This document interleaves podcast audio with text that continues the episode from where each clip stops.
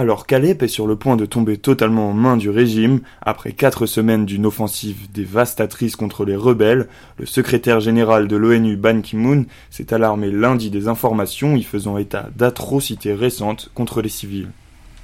En perdant ses dernières positions à Alep, la rébellion va essuyer son pire revers depuis le début de la guerre en mars 2011.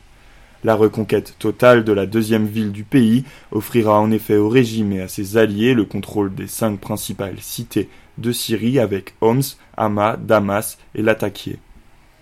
De leur ancien bastion d'Alep-Est qu'ils contrôlaient depuis 2012, les insurgés ne tiennent plus que deux principaux quartiers, Soukari et Al-Mashad, en plus d'une poignée de petits secteurs, d'après l'Observatoire syrien des droits de l'homme.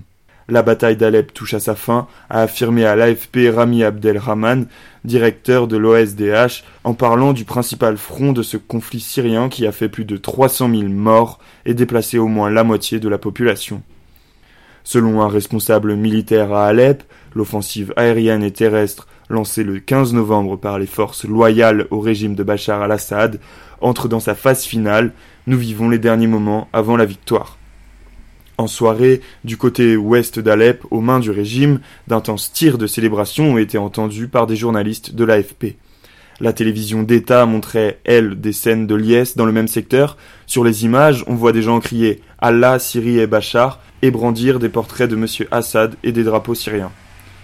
Dans le sud de la métropole ravagée, les frappes aériennes et les tirs d'artillerie se poursuivent sur le dernier réduit rebelle, alors que les civils continuaient de fuir.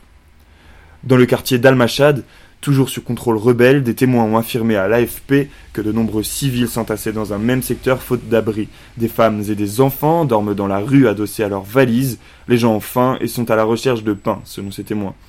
Via son porte-parole Stéphane Dujarric, M. Ben Ki-moon a en tout cas tiré la sonnette d'alarme en mentionnant les atrocités dont auraient été victimes un grand nombre de civils, dont des femmes et des enfants, dans la ville d'Alep.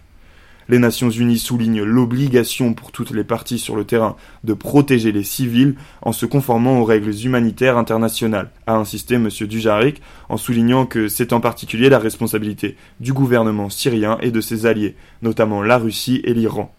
Les insurgés d'Alep ont commencé à céder du terrain quand l'armée, soutenue par des combattants iraniens et du Hezbollah libanais, a lancé une campagne foudroyante le 15 novembre pour reprendre la partie orientale qui lui échappait depuis juillet 2012. Lundi, ils ont perdu des quartiers de Sheikh Saïd et de Saline, puis se sont retirés de six autres quartiers, dont celui de Boustan al-Kas, l'un des plus fortifiés d'après l'OSDH.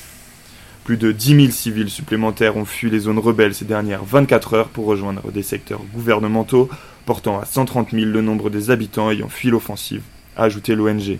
En quatre semaines, L'opération militaire a coûté la vie à plus de 415 civils à Alep-Est, selon l'OSDH, tandis que 130 civils ont été tués par des tirs rebelles dans l'ouest de la ville.